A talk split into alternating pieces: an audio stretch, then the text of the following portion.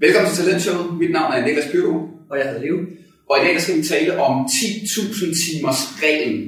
Og til jer, der ikke har hørt om den før, det bliver spændende. Til jer, der har hørt om den før, I kommer enten til at øh, sige, ah, hold nu op, eller sige, ja, det er jo det, jeg har sagt hele tiden, Preben.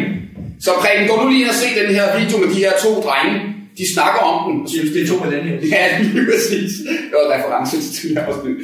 Nå, på 10.000 timers reglen, øh, det er jo, vil du ikke bare lige øh, kort opsummere, hvad, hvad, hvad er den regel? Hvad går den på, og hvor kommer den fra? Godt. Helt kort, hvor kommer den fra? 10.000 timers reglen i den, sådan, den formulering er opfundet, det er ikke opfundet, den er populariseret, lad os kalde det, af en øh, kanadisk øh, journalist, der er det ikke, der hedder Malcolm Gladwell. Noget flot ord. Mm. Han er fabelagtig til at skrive. Problemet er, at de der 10.000 timers regel, den, den rammer han ikke. Den rammer han sgu ikke lige godt sådan empirisk. Men det er nu det ikke. Så 10.000 timers reglen er populariseret af ham, men det bygger faktisk på nogle studier lavet af nogle forskere. Af den primære som forsker inden for, for det felt hedder Anders Eriksson og er svensker. Og han laver et studie tilbage i 93 sammen med to tyskere øh, på et musikakademi i Berlin, et konservatorium hedder det. Mm. Øh, og det de gør, det er, at de undersøger, hvor meget af de her de violinister, de starter med. Mm. Og der er jo meget nogle semi-rigide kvalitetskrav for, hvor god er du. Mm. Det ved jeg jo alt for lidt om violinister? Mm. så jeg kan sige noget begavet om, men der er sådan nogle, nogle du er tier 1, 2, 3, 4 agtigt. Yes. Og det, de finder ud af, det er, at dem, der er aller, aller bedst, eller violinister, de har trænet rigtig, rigtig meget. De er engaged i det, de kalder deliberate practice. Ja. Deliberate practice er en hård målrettet træning med henblik på at blive bedre til meget inden for et specifikt domæne. Yes. I det her tilfælde er spillogi. Ja.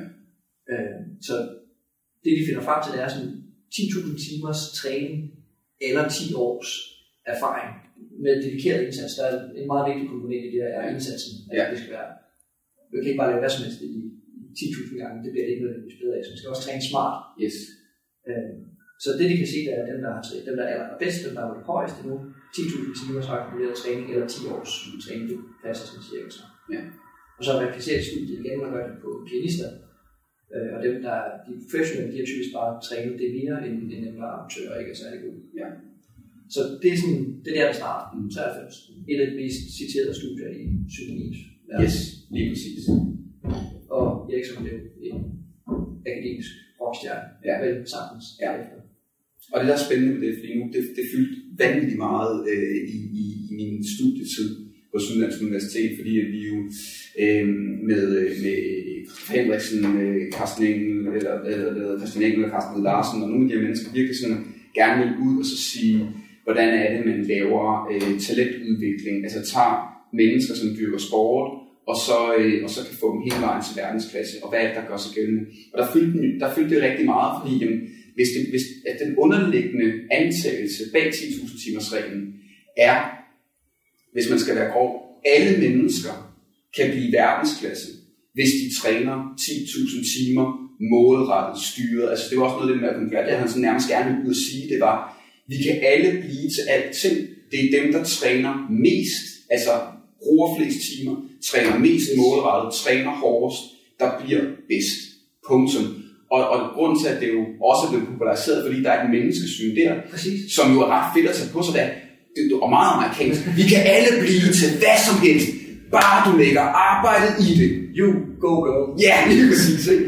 Og, øh, og, og, og, og det, der kan være problematikken, og du skal nok få lov til at svare på, jamen holder det så eller ej, men det, der kan være problematikken i, hvis vi gik den vej, lad os nu sige det så rent faktisk holde det, og sagde, og nu har jeg allerede lavet en, lavet en, lavet en disclaimer der, men lad os nu sige, det var sådan, øhm, så ville problematikken være, at så, så skulle vi grundlæggende gå ud, og så skulle vi sige til mennesker, øh, hvilket man jo så måske, øh, det er jo bare historier, har gjort andre steder i verden, hvor man har gået ud i skoleklasser, øh, når de er 4, 5, 6, 7 år gamle, så har man sagt, du skal være basketspiller, du skal være violinist, du skal være sumobryder, du skal være styrkeløfter. Øh, her der er et øh, øh, lokalt eller regionalt træningscenter. Øh, vi tager dig væk fra din familie, du må godt se dem nogle gange, men det du skal nu, det er, at du skal træne, og du skal kun træne det, og det er det, du skal lave, og der er en professionel træner på, og de er mega dygtige, også selvom du kun er fem år gammel. Værsgo. det, det er nu det, du skal. Og, og, og, i, og i Danmark så ville vi jo så skulle gøre det samme. Det var at sige, hvis du skal være en god svømmer, så skal du kun svømme. Du må ikke bruge tid på andet. Så du skal blive her i bassinet, og, øh, og du må ikke lege med andre sportsgrene, og du skal faktisk helst øh, melde fra til idrætsundervisningen, fordi det handler om ensidige bevægelser, det handler om, at du kun bruger tid på at blive dygtig til den ene ting, og hver time du bruger, der ikke handler om den ene ting, det er jo tid væk fra at blive dygtig, og så er der bare nogle andre, der bruger den time, fordi de skal sagen nok bruge den time, de andre i de andre lande. Så, så, så det er jo, altså, øh, øh, holder det, altså er det sådan, at hvis vi starter med øh, det der arbitrære nummer, der er 10.000 timer eller 10 år, er det sådan, at for at blive verdensklasse inden for et givet felt, så skal du bruge minimum 10.000 timer, 10.000 gentagelser eller 10 år på det, før du kan blive verdensklasse. Men altså man må give den gode Eriksson, at han, han fremstillede som en, en, en rigtig hypotese. Altså det er jo falsificerbart. Mm. Vi kan gå ud i verden, så vi finder den ene sorte svane, som fucker hele teorien op. Yes. Og den behøver man ikke at lede ret længe efter for at finde. Nej. Øh, der, der er mange af dem. Øh, så der er masser af sådan, du ved, anekdoter, ja, anekdoter er men altså virkelig eksempler. Helen Glover, en kvindelig roer, finder VM sølv på 8 måneders træning, og yes. hun var en kæmpe free, god form også. Ja. Øh, men aldrig rigtig ro, Nej. men det lærte hun. Yes. Så, så det tog hende ikke ret lang tid. Mm. Øh, herhjemme i højdespring, det er Clausen. Man er jo fucking bygget i stikker, hvis nogen har set en video. Det er så sindssygt, hvordan, hvordan den, han er, kan hoppe. Yes. Øh, hoppet to meter efter at have trænet været halvandet års tid eller sådan noget. Og det er der mange, der ikke når. Så der er masser af eksempler på de her freak-atleter, Mm. som altså stort set relativt til, hvor, hvor hårdt de andre har arbejdet, slet ingenting laver, så bare verdensklasse. Ja. Eller i hvert fald rigtig, rigtig gode. Mm. Man kan sige, det er nok ikke, det er nok ikke helt holdbart, og, og så helt afskrive reglen på grund af anekdoter. Mm. Øh, og så er det jo meget godt, at det her øh, deliberate practice studie har, har fået så meget opmærksomhed, som det har. Det betyder, at der er rigtig mange, der replicerer der gentager. Ja. Og øh, det betyder, at når man gør det rigtig meget, så kan man lave meta Ja. Så man kan samle alle de studier, der er lavet i en stor bunke, Yes. og så kører man noget statistik på det. Ja. Og så kan vi se, hvad, hvor, hvor vigtigt det er. Yes. Og det vi kigger på er, hvor meget variansen i, vil sige, hvor, hvor god er du, Ja. er, kan, kan attribueres til deliberate practice. Ja. Og det varierer. Og, og man kigger på det lidt forskellige steder, så det er rigtig populært i musik, har man lavet rigtig mange studier med. I skak, der var man vinder og taber, Ja. der er ranglisten. Ja. Øh, I sport ser vi også til, øh, oftere i sådan individuel sport, der er ikke, der er ikke der er meget på dart, som om det skulle være en sport. Ja, au, au, au, au, au. Det er jo, den, det, den står for egen regning. Der er, det, der, der er et dartmiljø derude, jeg ikke tør at være modvinder med. Det er helt sikkert. Så altså, dart, det, det, det er en af de ting, der er blevet undersøgt rigtig meget. Mm. Øh, og, og, og sådan afhængig af, hvad for sportsmænd kigger på osv., så er vi omkring til 20-25 procent. Det er Brooke McNamara har været leder for de her Mm. meta-analyser. Øh, sammen med Handbrake blandt andet. Han har også lavet, han har været af den sådan aller skarpeste sin kritik af deliberate practice music. Okay. Øh, så, så 25 procent, det, det er noget, Ja. men det er ikke det. Mm. Det, der er rigtig interessant, er en af de, hvis vi holder os til sporten her, lige først, så i en af McNamara's, af de her meta-analyser, hun har publiceret, der er lige med at kigge på, inden for eliten, hvor meget betyder det så? Så hvis vi tager den aller, allerbedste 1 procent, Ja. den aller, aller, allerbedste, de aller, allerbedste fodboldspillere, der Ja. spiller, hvad fanden det er.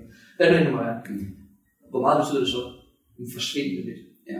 Under 1 procent agtigt. Yes. Det er næsten ingenting. Så hvis vi kigger på den aller, allerbedste, så er det ikke mængden af træning, der er udslagsgivende. Og hvorfor er det ikke det? Det er fordi for helvede alle sammen har trænet rigtig, rigtig meget. Ja. Så er det klart, at det ikke er den variabel, man kan skrue på for at finde the secret sauce. Så når vi kigger på meta så siger det, at det kan forklare noget i sportens verden, i musikens verden, i skakkens verden. I erhvervslivet, stort set ingenting. Og det betyder, at hvis man har været, øh, hvis man har været sælger i 10 år, og det er det eneste, man har lavet, man har skulle øh, tage kontakt med nogle mennesker, og så har man skulle holde møder med dem, eller over telefonen, eller via øh, øh, Zoom, øh, skulle rådgive dem, vejlede dem, og til sidst øh, hjælpe dem med at indse, at det ville skabe værdi for dem, at de brugte ens produkt eller løsning eller service, så er man ikke nødvendigvis en, altså, så kan man ikke nødvendigvis skabe bedre salgsresultater end en, der har gjort det i et år, eller tre år, eller... Der er ikke en hemmelig threshold af 10.000 timer. Og, og det er også det, de, de kommer sådan, der, er ikke, der er ikke lavet nær så meget i det øh, på, på erhvervslivet, fordi, og det, det er sådan en ting, vi nok skal vende tilbage til, til hvorfor er det meget svært. Ja. Øh, men hvis vi tager sådan essensen af det først, det betyder forsvinde lidt. Mm. Problemet ved Ericsson er, at han har en artikel i How Business Review fra 7, så jeg husker, hvor han er ude og proklamere, at selv de mest talentfulde mennesker i verden skal bruge minimum 10.000 timer på at blive verdensstjerne. Og udover det åbenlyst ikke passer. Mm. Fordi det har, det er, der er han ude i, der bevæger han sig selv ikke i anekdote-territoriet. Ja. Han gør sig helt åben for det. Øh, så udover det ikke passer, så kommer man så begynde at tænke, hvordan ser det der deliberate practice ud i erhvervslivet, sådan helt præcis. Mm. Fordi at du bogfører så sidder og øver din del i kredit. Og, og der er det virkelig vigtigt, at man dykker ned i detaljerne i Ericssons originale studie. Ja. Fordi de snakker om, deliberate practice er jo en meget specifik måde at træne på, Mm. som er adskilt fra andre måder at udøve sit erhverv på. Ja. Så det er ikke work. Mm. Work er at gøre sit arbejde. Yes. Deliberate practice ligger ud over work. Yes. Det er vigtigt at Ja. Det er heller ikke, øh, for, hvis vi, det er mindre relevant i, øh, i erhvervslivet, men det er heller ikke det, vi kalder play. Mm. Play er, at man har det sjovt Mm. med noget. Der er ikke noget sådan, de der formål med. Så man mødes med vennerne og jammer, hvis man er musiker. Ja, præcis. Spiller, spiller fodbold i skolegården eller nede på legepladsen. eller hygger sig med en vinsmagning, hvis man er Yes. sommelier. Yes. Der vil jeg. Øhm, fordi det, det tjener ikke noget formål, der er ikke noget sådan træningsregimen bag. Mm. Så det skal være tilrettelagt træning. Og så kan vi sige, godt. Det, det lyder lidt mærkeligt, det her det er der ikke sådan en rigtig tradition for i erhvervslivet. Det, der er i nogle sådan meget sådan håndværksmæssige fag, kodning og sådan, det kan godt se lidt af. Men, men det eksempel, som Eriksen selv kommer med i den artikel, det jeg synes, det siger lige. Mm. Så han snakker om ledelse, fordi det skal man, når man skriver i Harvard Business Review. Fordi det er åbenbart en regel. Så han foreslår, at man som leder kan træne sin karisma. Ja. Og det kan man gøre, og det skal man gøre, hvis man gerne vil være en god leder, fordi god leder er åbenbart lige med karisma. Det er en temmelig dum antagelse til at starte med. Øh, men, men lad os holde fast i. Så man skal simpelthen træne sin karisma med deliberate practice. Hvordan gør man det?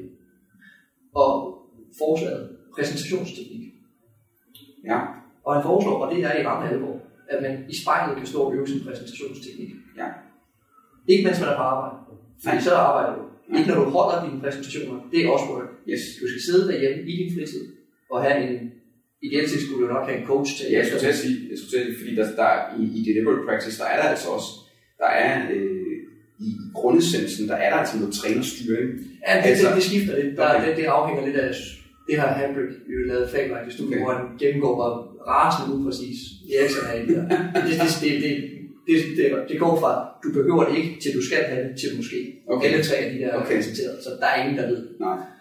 Øhm, så du skal simpelthen have coache din øh, præsentationsteknik. Yes. Og hvis vi så prøver at gøre det realistisk igen og sige 10.000 timers dagen, Ja. ja. det er 10.000 timer, skal til. Så hvis jeg, hvis jeg har fem dage i min uge, og jeg insisterer på en weekend, det er en god idé at gøre det, Ja.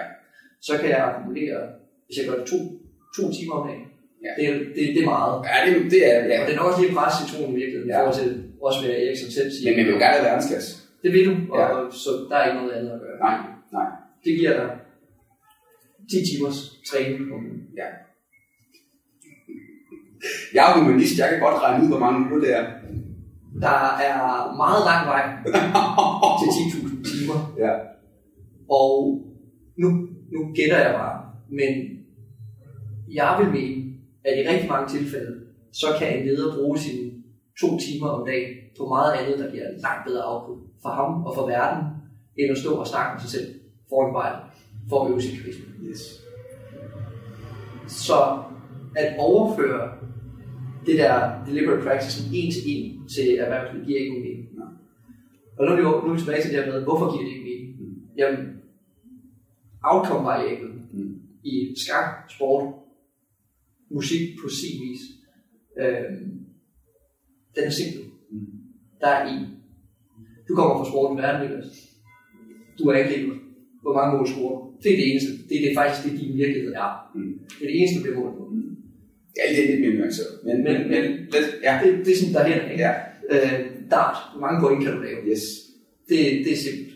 yes, Skak. Hvor mange partier vinder du? yes. Styrkeløft. Styrkeløft. Hvor mange kilo kan du løfte? Øh, vægtløftning det samme. Yes. Det, det, er dig, det, det er nemt sådan verden, fordi der Ja. er hele tiden der op og operere efter. Ja, og hele verden gør det samme på den samme måde, og der kan ikke være en aktiekurs eller en naturkatastrofe. altså, du ved, Eller en pandemi. Nej, vi ændrer ikke fodboldbanen, vi ændrer ikke plateauet, vi ændrer ikke, altså sådan, det, det er og har altid været det samme, så ja, så kan der lige komme en, komme en, en lille regelændring, men så er det sjovt nok også alt sammen det samme Mm. for alle sammen. Ja. Så vi har en stringent, stabil, målbar og i øvrigt også præcis performance-parameter. Mm. Prøv lige at overføre det til venteleder. Ja. Det er man svært. Kan du lave kapacitetsstyring, imens at du øh, laver people management, fordi at der er øh, konflikt i teamet, samtidig så skal du lede opad, fordi der er uklar retning omkring strategien fra topledelsen, og samtidig så skal du lige huske, at der er en, der har sagt op i sidste uge, så du skal også lige køre en rekrutteringsproces op. Der er en bonusstruktur, fordi HR kommer og spørger ind til lønmodellen, om vi skal kigge på den. Ah, mand. Ja. Og det vil jeg gerne komme med til en Det var variabel. lige præcis, og så vil jeg gerne måle det på tværs af mange mellemledere for at kunne sige, den gode mellemleder gør det her, og den dårlige mellemleder gør det her. Ja, Yes. fantastisk. Så, så det, det, det kan simpelthen ikke mening. Nej. Det, man kan ikke, og, og, og jo, hvordan fanden vil du tilrettelægge din, din mellemledergærning? Altså, hvordan vil du træne? Hvordan vil du ja, stå derhjemme og øve din karisma? Ja. Men, men jeg kan sige, hvis vi igen så hvis vi prøver at koge ned, så siger jeg godt 10.000 timers reglen. Så øh, grundessensen er, du skal lave noget mange gange, du skal lave det på samme måde, over flere år målrettet med det formål at blive bedre. Så bliver du bedre. Ja. ja selvfølgelig gør du det. Du bliver bedre. Du bliver bedre. Bliver du bedre end andre, der bruger mindre tid? Ikke nødvendigvis. Er der større sandsynlighed for, at du brænder ud, du bliver skadet, hvis vi kigger på sportens verden? Ja, det er der faktisk sjovt nok. Det er derfor, vi gerne vil have, at du ikke gør det. Mm. Æ, er der, øh, har vi fede studier på, at hvis du netop kombinerer og laver noget, altså en type idræt med andre type idrætter, øh, eller at du i din idræt, selv hvis du så kun har én idræt, at du så nogle gange, især tidlig i din karriere, møder op og så får lov til at spille frisbee til opvarmning, eller du laver noget andet træning, at det har en effekt, ja. Og er der så stadigvæk nogen, der bruger 10.000 timer kun på en sport, og det er det, de kan lide, og de laver aldrig andet, og de bliver aldrig skadet, og de bliver verdensmester. Ja, de findes nemlig også. Mm. Og det er det, der er så fantastisk, det er, som du siger, fordi vi kan finde eksempler på det hele, så bliver vi nødt til at kigge på tværs af mange eksempler, og så kan vi lave forskning og statistik, og så kan vi sige, jamen kan vi sige noget generelt? Nej, det kan vi ikke. Vi kan ikke sige noget generelt. Vi kan sige noget om, at der måske er nogle tendenser, men det vil stadig komme ned til, at du skal have noget genetik, og du skal være i et miljø, og du skal have en proces, du er i, og at alt det der skal passe til dig. Og så er der den aller sidste ting, øh, som er tilfældighed og held. Held. Ja, ja. Ikke? At du møder det rigtige menneske på det rigtige tidspunkt, at du står i den rigtige konkurrence på det rigtige tidspunkt, hvor du topperformer, og derfor bliver udtaget og får et sponsorat, altså ting, du ikke kan kontrollere. Og bag, sådan er det bag alt. Alt, hvor man ser den her guldmedalje. Jeg, jeg, jeg kan bruge min eget eksempel. Jeg, jeg satte en dansk rekord i styrkeløft. Vi øvede uden 10 års træning, og uden 10.000 timer, 10.000 timers dødløft. Det er meget dødløft. Det beder mig i morgen. Uh, det fire og et halvt år, tror jeg, for jeg lavede den første dødløft, jeg satte i Danmark rekord. Yes. Og jeg vil jo gerne forklare det det er fordi, jeg var meget sejere i gang, og jeg arbejdede meget hårdere, og helt i min arbejdsmoral. Og gud det er fordi, jeg er helt begavet. med min- Jeg havde de rigtige forældre, gode gener til det. Og så har jeg også haft en god træner. Yes. High five til Jonas Sangomme for det. Yes. Øhm, og så har jeg været i det rigtige miljø, som kunne fordre det. Men, men det, man ikke kan se ud af Danmarksrekorden, det er, at, at jeg får en godkendt 2 en Fordi den er faktisk på vej ud af mine hænder. Og det, det kan to af dommerne ikke se, men den dommer, der står på den side, der er tre dommer, en på hver side. Den dommer, der kan se den, kan godt se, at, at der er faktisk nedadgående bevægelse i stangen, fordi den er på vej ud mine hænder. Kan ikke holde den med. Uh, det er en afsløring, det her. Altså, jeg kan, jeg kan se en BT-forside for mig. Ja. ja. Så det er længe siden, den også blevet slået siden. Okay. Øh, men, og det kan man jo ikke se. Mm. Og det er held. Ja. Og, og splitsekunder, som gør, at det lige præcis er, og at, de, at den frontdommeren ikke lige kigger lige præcis på, hvor at der er på vej ud af mine hænder lige på det givende tidspunkt, og giver mig nedslægget på det tidspunkt, der er ikke en naноsekund senere. Så, så, så man kigger på en, en outcome parameter, uden at se bare kompleksiteten i den ene outcome parameter, outcome parameter er enorm. Og det er også derfor, at jeg, jeg, at jeg og, og vi skal det over, fordi at det er jo, hvad jeg er grebet af. Øh, det her med, at når vi så prøver at sige, nu skal nu er der nogle mennesker, der på deres CV skal skrive, hvilke resultater de har skabt. Og så begynder de at skrive, jamen jeg, jeg var IT-projektleder på et projekt til så mange millioner, og vi holdt vores deadline. Jamen du kan, du kan have været årsagen til, at, at det ikke gik hurtigere. Altså den IT-projektleder kan jo rent faktisk have været ekstremt dårlig til stakeholder management, kan have været ekstremt dårlig til budgetstyring, men fordi at medarbejderne, der løste, eller den leder, der sørgede for at virkelig holde, du ved, virkelig holde projektet i, i kort snor, så, så, så som siger, når vi så lige pludselig prøver at forklare øh, noget, som ikke er individuelt, nemlig erhvervslivet, altså, og, og fordi selv kode er ikke individuelt, fordi du ofte bygger videre på en andens kodebase, eller der er nogen, der skal kunne teste det, øh, så, så bliver det virkelig fjollet. Og så bliver det netop, hvem har haft hendet med sig, hvem har været de rigtige steder på det rigtige tidspunkt, hvem er bedst til at fortælle, at det var dem, der gjorde det, og hvem vil gerne, fordi de bare gerne vil have besat en stilling rigtig hurtigt, fordi de er bange for at skulle vente en måned mere. Hvem vil gerne tro på den historie? fordi jeg vil faktisk bare gerne have ansat en. Så, så man kan sige, og, og igen, så hvis der nu sidder nogen derude og siger, jamen, man, så, man, så man bliver god af at gøre noget gentagende gange og træne sig målrettet i det. Ja, det gør man. Du bliver bedre. Du, ja, du, du bliver nemlig bedre at se i forhold til dig selv. Er der større sandsynlighed for, at du bliver bedre end alle andre? det kommer lidt an på feltet, som du siger, hvis det er noget, hvor at man har meget tid til at træne ved siden af sit arbejde, øh, for eksempel musik, hvis det er noget, der er meget, øh, du, man, man, man skal gøre det meget gent, altså mange gentagende gange, det er det samme, alle gør, og der er ikke ret mange variabler udenom, ja, så kunne det godt se ud som om, at det har en ret stor effekt, om du træner meget, træner lidt, træner mere, hvor meget du træner. Og så er der så bare nogle helt andre konsekvenser af det, som jo så er, at det er nogle særlige øh, miljøer, og det er nogle særlige psykosociale egenskaber, du skal have for at holde til. Øh, både sådan, altså, hvis du skal, hvis det, altså, du skal være bygget til, at du bliver skadet af at gøre noget gentagende gange for, tidlig, for en tidlig alder. Du skal også øh, have et miljø, hvor du har alt muligt andet omkring dig, sådan så du synes, at det der det er fedt, øh, øh, og bliver det med at synes, det er fedt. Og ellers så kan man også bare være totalt dysfunktionel som menneske og så sige, okay, jamen, du ved, jeg har rigtig svært ved at være i verden, jeg har endda svært ved at være i mig selv, men jeg kan mærke, at der er nogle mennesker, der giver mig noget anerkendelse, og jeg har måske en følelse, sådan en pseudo-følelse af at kunne lappe gaffetape over det hullede selvværd, jeg har. Så derfor så holder jeg, altså derfor går jeg for pint i gang med min dag altid, hele tiden i mange år, for bare at kæmpe med en følelse af en eksistensberettigelse. Og så blev det dybt psykologisk nu, men jeg har bare brug for at sige, altså det, der, vi, vi, det er bare så farligt, hvis vi går den der vej, hvor det handler om, du skal gøre det rigtig mange gange, før du bliver bedre. Fordi der er en eller anden, øh, for det første så er der en, et, øh, en forkert historie, der er simpelthen noget håb, vi giver nogle mennesker, som, nemlig, som ikke passer. Yes, og så er der også en ansvarsforskrivelse. Du havde selv en historie om fodboldtrænerne, at du skal, du skal gøre det 10.000 gange. Nå, men det kunne også være, at du som træner bare skulle, eller leder, eller hvad du nu er, bare skulle være god til at sørge for, det kun er 100 gange. Fordi du din feedback og i det, du ser, din analyse, du laver med din ekspertise, som er udefra kommende, kan sørge for, at, det, at den læringskurve er lidt mere stejl, end du skal bare gøre det samme, men bare 10.000 timer. Bare 10.000 gange. Igen. Igen, igen, igen. Godt.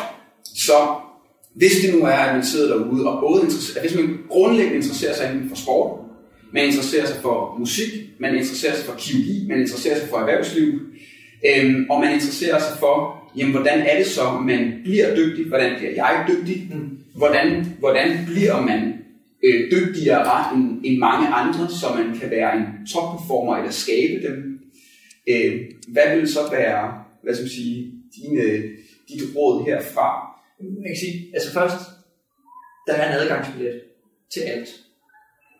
Og, og det er også en af de ting, som de her delivery practice studier, de overser. Jeg lavede noget statistik på NBA. Højt er ikke en predictor for, hvor mange point du scorer i NBA. Så højt er ikke vigtigt du spille i NBA. Det kan forklares noget 8 procent, 9 procent måske, yes. hvor mange point du scorer i NBA. Så det er ikke vigtigt. Jeg kunne godt blive NBA-spiller. Ja, fordi højt er ikke vigtigt. Højt er ikke vigtigt, det kan jeg se. Ja. Eller også er alle de lave blevet fucking farsorteret inden, fordi det, ikke er, det er ret vigtigt, så man kan ikke komme ind, hvis ikke man har det. Nej, præcis. Så der er, der er adgangsbilletter til stort set alt. Yes. Du bliver heller ikke astrofysiker, hvis ikke du har en IQ på 145 år efter. Nej, uanset om vi bruger 10.000 timer på. På at sidde og læse det. Nej. Så der er adgangsbilletter, og Mm. tough luck, hvis ikke man har. Yes. Jeg bliver aldrig basketballspiller. Jeg bliver heller aldrig maratonløber. Mm. Der er mange ting, jeg ikke bliver. Yes. Og, og det er faktisk fint nok. Mm. Det er faktisk god nok erkendelse. Mm. Så det er det første. Der er adgangsbilletter. Så en proces i det er også at finde ud af, hvor- fanden har jeg egentlig mine styrker? Mm. Hvad er det egentlig, jeg er god til? Mm. Hvad er det, der gør, at jeg, hvis det var nødvendigt at træne 10.000 timer, kunne gøre det med fornøjelse, Mm. og i øvrigt godt, jeg synes, synes, det var sjovt, Mm. og jeg kunne blive ved med det. Og hvad er det, jeg har af styrke i forvejen, jeg kan bygge videre på? Mm. Så hvor ligger mit, mit potentiale, og så afsøge det, og så dedikere min, min hårde, fordi det ikke, men potentiale er ikke det samme som resultater. Mm. Man skal stadig træne, man skal stadig være, være og arbejde hårdt, og alle de her ting. Men man gør det på noget, man, man har talenter, vi vil jo sige, sans og limited for, til i udgangspunktet. Yes. Og så tænker jeg især i erhvervslivet, hvis I skal virkelig lige stå der og så sige, kan vi overhovedet tale om verdensklasse, og, og, og, var det helt fjollet? Altså, fordi det er jo netop det, erhvervslivet elsker jo. Det er jo derfor, at så en som mig overhovedet kunne tage springet fra at være sportens verden over til erhvervslivet. Det er fordi, man tror, der ligger nogle værdier derovre. Men som du siger, det er ikke den samme præmis. Og kan vi overhovedet tale om verdensklasse, og giver det overhovedet mening at prøve at tale om, hvordan skaber vi de der, der kan vinde Champions League, de der, der kan spille NBA.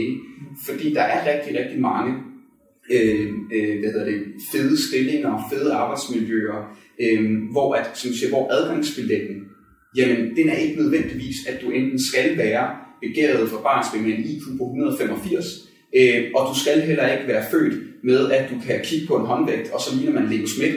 Øh, det er faktisk en kombination af, hvis du er interesseret og motiveret, hvis du har nogle mennesker omkring dig, som kan holde dig motiveret og interesseret, som kan give dig noget god sparring, som kan fortælle dig, guide dig, vise dig, hvor du kan gå hen, når du mangler viden, øh, og, du, øh, og du synes, at det er her, du, du mærker noget mening, det er her, du mærker noget mestring, det er her også her, du mærker du ved, noget autonomi, jeg kan, jeg kan selv bestemme over. Altså, du, det, så, så, så i stedet for det der mærkelige paradigme med, hvordan kan vi bare bede nogle mennesker om at gøre noget rigtig lang tid, og lige så vel også derfor, hvordan kan vi prøve at forklare, at de bedste mennesker må være dem, der har gjort det rigtig lang tid. Mm. Så kunne vi kigge meget mere på individet, og individet i kontekst af lederen, teamet og opgaverne, og, og så se på, hvordan kan vi sætte de talenter spil.